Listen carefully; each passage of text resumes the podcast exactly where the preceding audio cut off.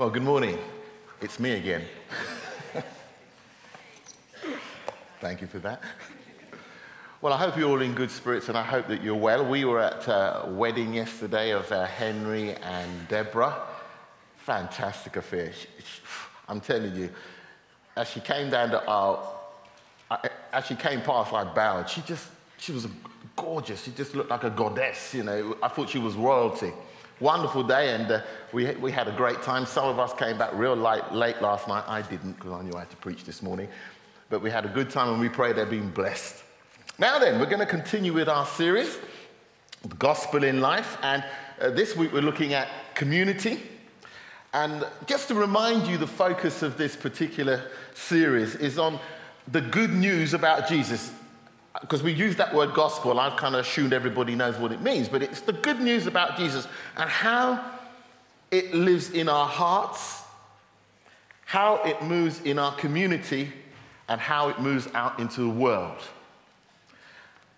And here's the thing grace changes everything. Why do we say that? It's because it's, it's God's unmerited favor that drew you and me to a knowledge of the truth about Jesus. But here's the point it's the same in grace, and here's another definition on grace his empowering presence that is going to empower us so that we can be, and more importantly, we can do the things God has called us to be and to do.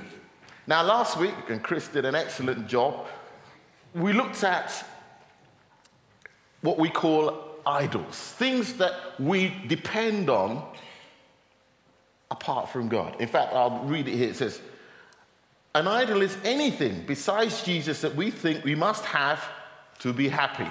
It's anything that enslaves our hearts through inordinate desire. It's the place we go for comfort. Now, the wonderful thing that Chris said was the antidote to this is developing an all consuming passion for Jesus. So a greater passion overcomes the inordinate passion. There's more we could have said about that. But now we're going to ask ourselves where does God work changing us? Where does God work changing us? Well, it's in the community. And now we're just going to listen to Timothy Keller. Thank you. Tremendous what he says there. And when I listened to the video two or three times, and you almost want, I had to stop it two or three times because he said things that just went past. I thought, whoa, whoa, what was that? And what I'm going to do is just summarize those points, and then we're just going to look at three points I hope that will help us to see how important community is, how important it is to be part of a life group. Because you see, as he said so well there, so eloquently, that's the word, that you can come to church, you can have a deep experience of God, and you can go away back into your home and not really go any further in your spiritual life. So let's just pull up these points here as a summary. He says in 1 Peter 2 9, which is the start verse, it says here, But you are a chosen people, you are a royal priesthood, you are a holy nation God's special possession, that you might what? Declare the praises of him who called you what? Out of darkness into his wonderful night, light. Once you were not a people, but now you are the people of God. You know, I, I love this verse. You know why? Because those of well, I've been in my Christian things for a long time. There, but there used to be a guy called David Hadden, and he wrote a song, We Are a Royal Priesthood, a Holy Nation. And it was a great song. But the fact that who we are, I just feel good. That you know, you're not just anybody. That you, you belong to God. And you might think where you work that you are nothing special, but just remember who you are. I must stop because I mustn't preach this. I've got to get through it. Once you were not a people, but now you are the people of God. Once you have you had, had not received mercy, but now you have received mercy. So here are the key points. We're a holy nation, and here's the word he says distinct from the world around us. A royal priesthood who are what? Deeply involved in the life of people around us. You know, I just want to stop there. It's very easy for us not to get involved in people's lives. because we've got enough going on in our own lives. You know, you can live on a street. Now, the kind of person that I am, I've lived on the same street for 30 years. I know everybody. My wife just knows the people next door. Now, we're different personalities, but one of the things is that on the street, if there's a car parked outside my house and they need to get it moved, they ring my door because they say, oh, then will know whose car it belongs to. But God calls us to get involved. It's part of the role. You, you cannot know God, I like this one, apart from the community. I'm going to unpack that. You cannot deeply change apart from the community. And you cannot win the world apart from community. And we're going to look at the last three. And I'm going to take the first one now. You cannot know God apart from community. I laugh, you know, because yesterday Henry and Deborah got married. And I always think about it like this. When I got before I got married, I thought I was a holy man of God. Then I got married. and I found out that simple things brought out the worst in me. And in fact, the preacher yesterday, he, he, he, he summarized it well. He says, Today you are going to look at each other with love in your eyes. But do you realize that your partner will be a monster the next day because you didn't put the cap on the toothpaste? Or he likes, he doesn't mind getting there late, but she likes to be early. You know, that's an issue for us. Oh, mercy. You know, every wedding we get to, we need prayer before we get out the car because I left late, and when we get there, and we should leave on time, and I'm, and man, she's a preaching it to me. but you know, God's merciful. But the fact is that it's in relationship that we begin to change. 1 John 2 9 says this, 9 10 says this. Anyone who claims to be in the light but hates a brother or sister is still in darkness. Anyone who loves their brother and sister lives in the light and there's nothing in them to make them stumble. Here's the point John's making. He's saying, You can love God in isolation.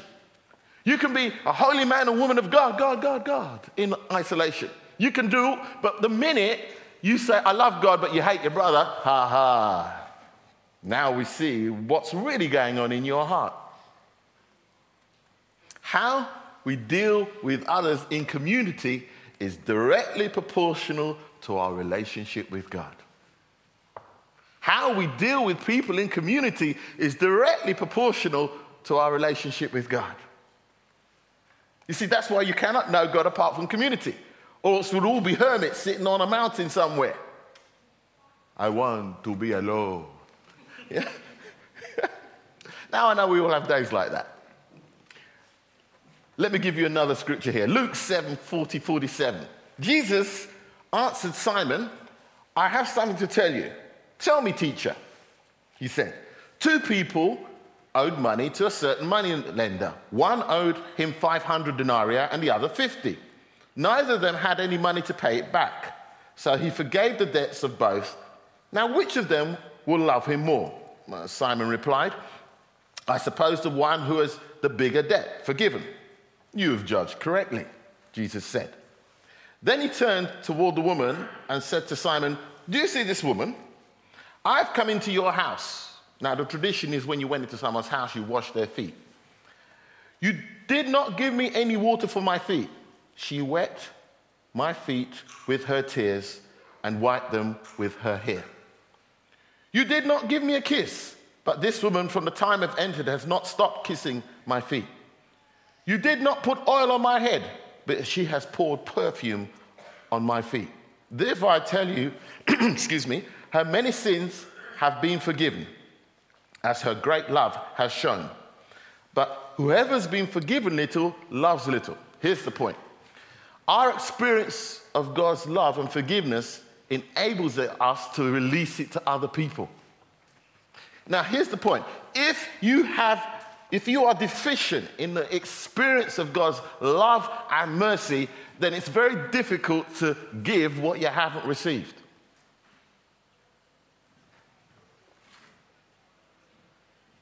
Let me put it to you another way. You see, it's very easy to give away love if you've received love. If you only have an, what we call an experimental, intellectual, cognitive understanding of the love of God as we read it in the Word of God, that's, you can't give that away. But if you have a deep, experiential experience of the love of God also, where you know that your sins are forgiven, you know where you were, and if it wasn't for Him, where you would be. It's easy to give away God's love and it's easy to be non judgmental with people because you know where you've come from. Which would you rather have? As one husband, you know, wife said to her husband, You don't love me, baby. And he said, Look, if anything changes, I'll tell you. you don't, no, you didn't get that, did you? ah, now you got it. Yeah, you got it. You know, if anything changes, I'll tell you, no, no, no, that's not going to be good enough. Why? No matter how long you live, you, you want your husband to tell you you love you, you want to have affection, etc. It's not enough just to have an intellectual understanding that your husband loves you.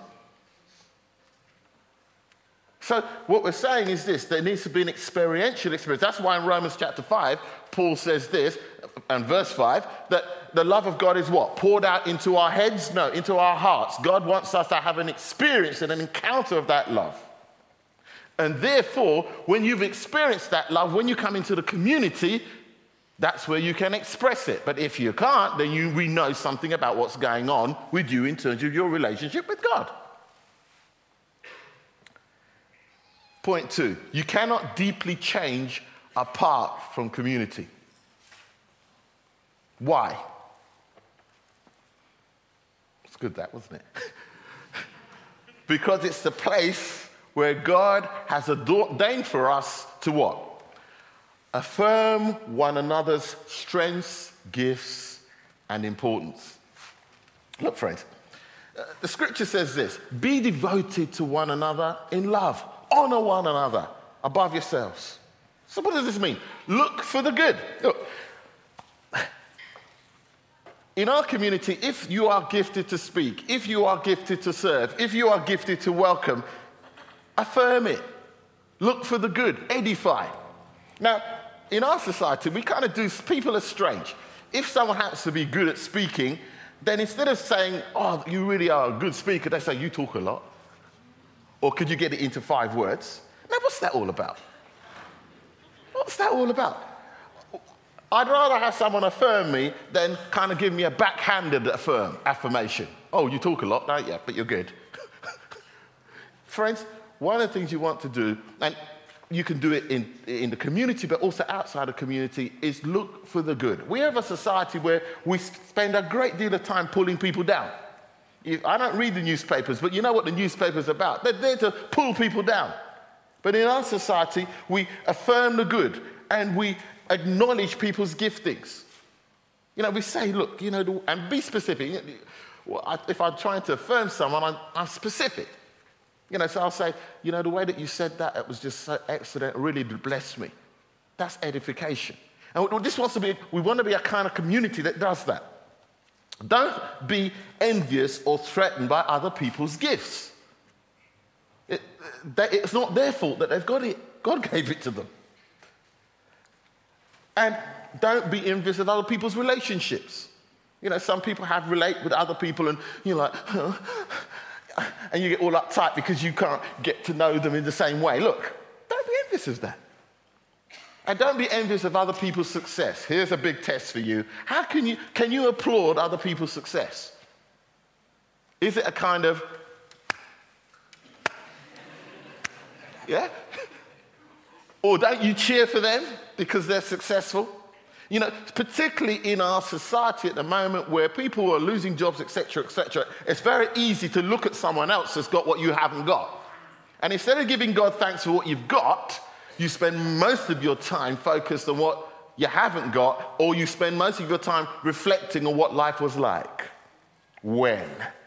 Just like the children of Israel. Well, when God was taking them out of Egypt, they and things got a little bit difficult because all of a sudden the Egyptians came after them. They said, Oh, that we were back in Egypt where the leeks and the, and the garlic were.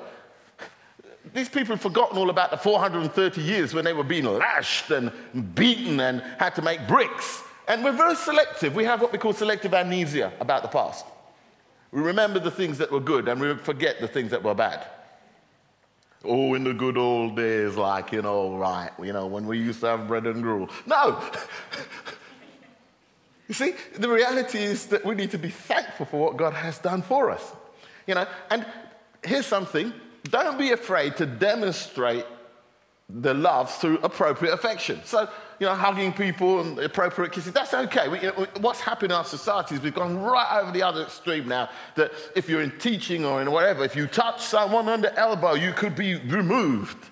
But the, amongst the people who've got appropriate, of course, they should be afraid to. When people come in and they see the love and the encouragement and the affection, that speaks to the world. And the affection is pure affection. In fact, I think it says in Romans 16 16, it says, greet one another with a holy kiss. You can interpret that however you wish. All right. You cannot deeply change apart from communities. Therefore, we need to what? Practice, share, uh, practice sharing one another's beliefs, thinking, spirituality, space, goods, food, time, needs, and problems. You see, uh, I'd love to unpack every one of them, but Chris will tell me off because I've run over time. But let's look at Acts 2 42 to 46 because all of that is virtually encapsulated in this verse. Acts chapter 2, and let's give you the background. The church, uh, the 120 disciples in Acts chapter 1 were together. Jesus decides to leave them, the ultimate act of delegation. He goes back to heaven, they're there. They're all huddled together, they're afraid. Holy Spirit comes, chapter 2. And this f- bunch of afraid, disheveled disciples, all of a sudden, because of the work of the Holy Spirit, become empowered. And Peter spe- preaches the gospel, and 3,000 people are crashed into the kingdom of God. And here's the interesting thing the 120 people were not overwhelmed by it. However, we read, they devoted themselves to the apostles' teaching, to fellowship, to the breaking of bread and prayer. So if that means they had spiritual and um, intellectual and debate and teaching about God's word, they ate together. Everyone was filled with awe at the many wonders and signs that were performed by the apostles. All the believers were together and had everything in common. In other words, they have one heart and one mind. Now, what you've got to remember is that this is unique what's happening here because we know the verses, those of us have been around. But this was unique. They sold property and possessions to give to anyone who had need. So there was sharing of goods. Every day they continued to meet together in the temple courts. So they did life together. They broke bread in their homes and ate together with glad and sincere hearts. They had hospitality. Praising God so there was worship and enjoying the favor of the people. Now, what's happening here is that the, why, did, why do you think the people favored them? Because they saw something that everybody wants. They wanted to belong. They want to be part of something. They want to be part of something where it wasn't based on status or education or class. So in the community, we can begin to practice and share one another's beliefs. Now, where do we do this? It's in a life group. This is the place where you do it. So, in the life group, you will have times where we'll come to God's word and we'll look at that and we'll talk and we'll debate. There'll be times when you eat together. I remember when we used to do life groups, man, we used to eat together. Eating was important. Now, if you come to Vineyard, you know food is important to us. You know? Yes, yeah. Those of us, those of us who just come off the um, what's it, the Alpha course, man. The food has been awesome. Yeah? You got, I mean, it's been a la carte. Yeah? Yeah, it's really been good. So when people get together and eat, you relax and you chill. So it's important. But it's also not about just about goods and time, but it's also about sharing one another's problems. You know, one of the things that has blessed me personally has, has been the support and encouragement I've had when I've had challenges, And I've had some. And I'm sure you've had some. And instead of just coming to church and saying, Oh, how are you? Oh, I'm fine liar.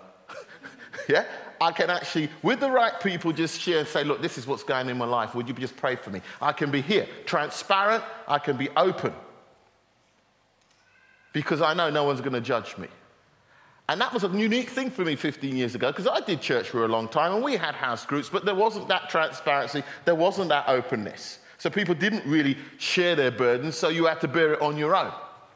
But here, the very fact that I'm here today is because of the fact that I have support. I have people around me I can share my heart with. I can come, whatever situation or circumstance I'm in, and just share and know I will receive prayer and love. And I know I am what I am today because of this community and because of that support and love that's there.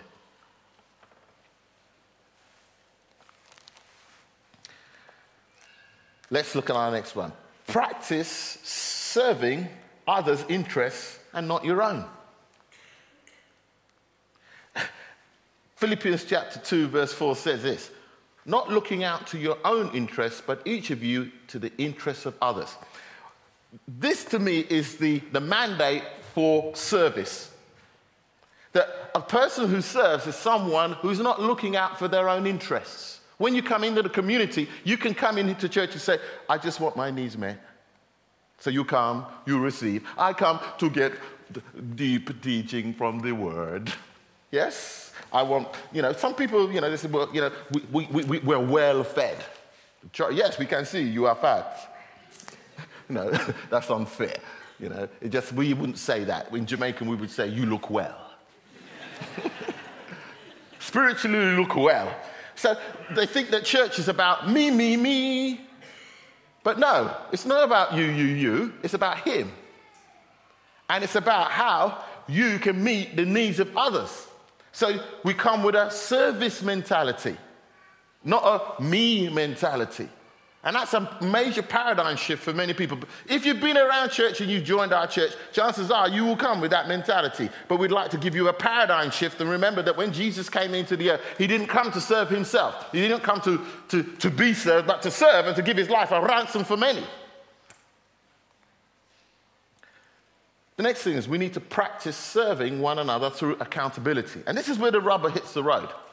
Because you see, up until now, you can come to church, you can live the life of faith vicariously, enjoy great preaching, be inspired by wonderful worship. And at this point now is whether you are actually going to become part of the community or whether you're just going to go home and say, That was a good message this morning. I was really blessed. Now, this is the next part now. Because you see, through life group and through community now, we're going to make ourselves accountable. I have brothers and sisters that I'm accountable to for my behavior. James chapter 5, verse 16 says this Therefore, confess your sins one to another and pray for each other so that you may be healed. The prayer of a righteous person is powerful and effective. This isn't just for healing. How, have you ever made yourself accountable? Have you ever confessed your sin to someone else? Now, here's the point you won't do it if you don't feel safe. There are some situations and circumstances, I'm afraid, in church that the last thing you're going to do is make yourself vulnerable by telling people what's really going on in your life. Because you're going to get called by the elders. But you see, the truth is that the only way that we change a community is through accountability.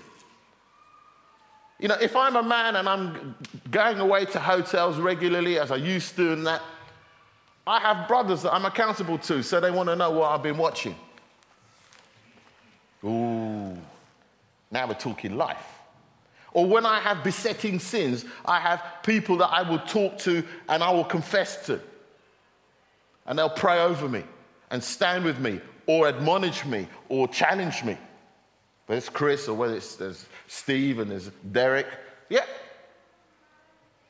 People who will work with me as I make myself, here's the key word, teachable.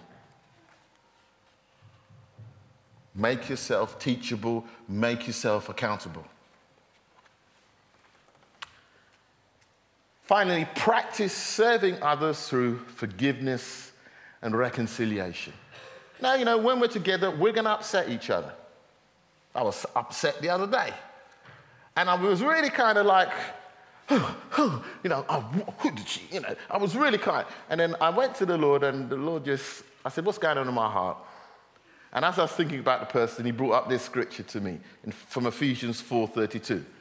Be kind and compassionate to one another, forgiving each other just as Christ forgave you. And I said, Oh Lord, yeah, I want to go out there and just give the person a piece of my mind, and that's not really right, is it? And then the Lord just showed me that that person has suffered too. So I just humbled myself. I said, Lord, heal my heart. And then I just went and asked forgiveness, and it was done. You know, that builds community. You know, some say it's hard enough to do it in the marriage. Yes, that's true, but in the community, forgiveness and reconciliation keeps us together because we are human beings. We will fail. But if there's love, if there's compassion, and there's mercy, and there's tenderness, then we can come and receive give forgiveness and give forgiveness to each other. Final point that he made you cannot win the world apart from community. Oh boy, this gets me excited. You see, because you see, God, the way that He intended things to be was that through a community, He would communicate who He is to the world. You need to understand that this thing isn't about you or me. It's about God making his name known through a people in the earth. Now, he wanted to do that with Israel, but Israel failed. So, the new community, the church, the people of God, is the community through which he wants to make his name known. And in Acts chapter 2, verse 47, 46 and 47, we see the effect of when the community is working well. Every day they continued to meet each other in the temple's courts. They broke bread in their homes and ate together with glad and sincere hearts, praising God and enjoying the favor of all the people. And here it is. And, they, and the Lord added to their number daily those who are being saved.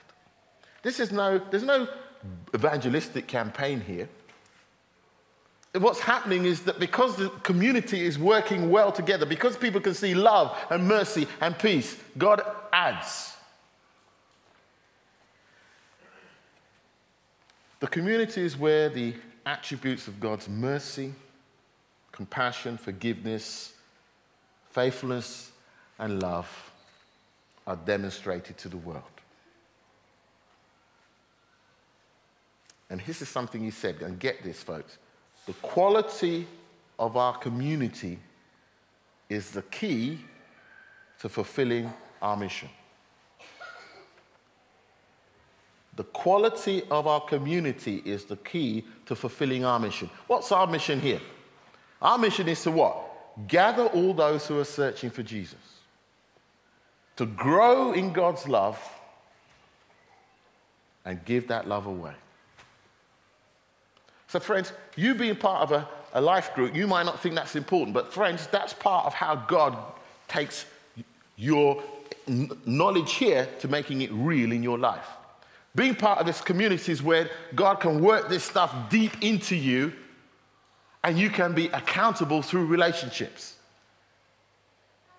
And it's through that that we're able to reach out into the world because the world begins to see a people who are living the truth.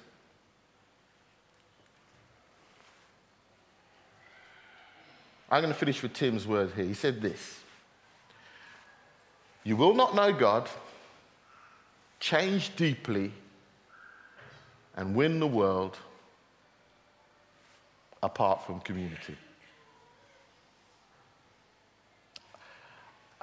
Some of us, that's kind of difficult because you see, we've been individualists. But the truth is that, and he's right, we will not know God, change deeply, and win the world apart from community. Apart from being part of this, the community, the people of God. Now you think to yourself, well, how can I get involved? Two people. Band, if you could come up, please. We've got two groups of people in here, in my mind. There are those of you who are new, and you are just finding out about Jesus and you're realizing, okay, so the next step is for me to be part of a life group. And then there's those of you who've done church a long time and you've been part of a kind of a home group, but things haven't gone well. So, what happens is you go along when it suits you, you share when you want, but really, it's not helping you to change. And what I would say to you this morning is that wherever you are in this, please stand. Wherever you are, whether you are new to this or whether you're old to this, would you make a commitment to actually getting involved in the community where you can change, where you can grow, where you can be accountable, where you can be loved, where you can feel safe to walk through those things in your lives that will come upon you. One thing is true for all of us we will all have trials and we will all have difficulties. Would you prefer to go through them on your own, or would you prefer to go through them in community with a group of people who will love you, pray for you, encourage you, believe in you, stand with you, hold you accountable, and together as we lock arms, we begin to grow in God. And as we move on from there, we begin to attract others into the community, the people of God. Let's pray.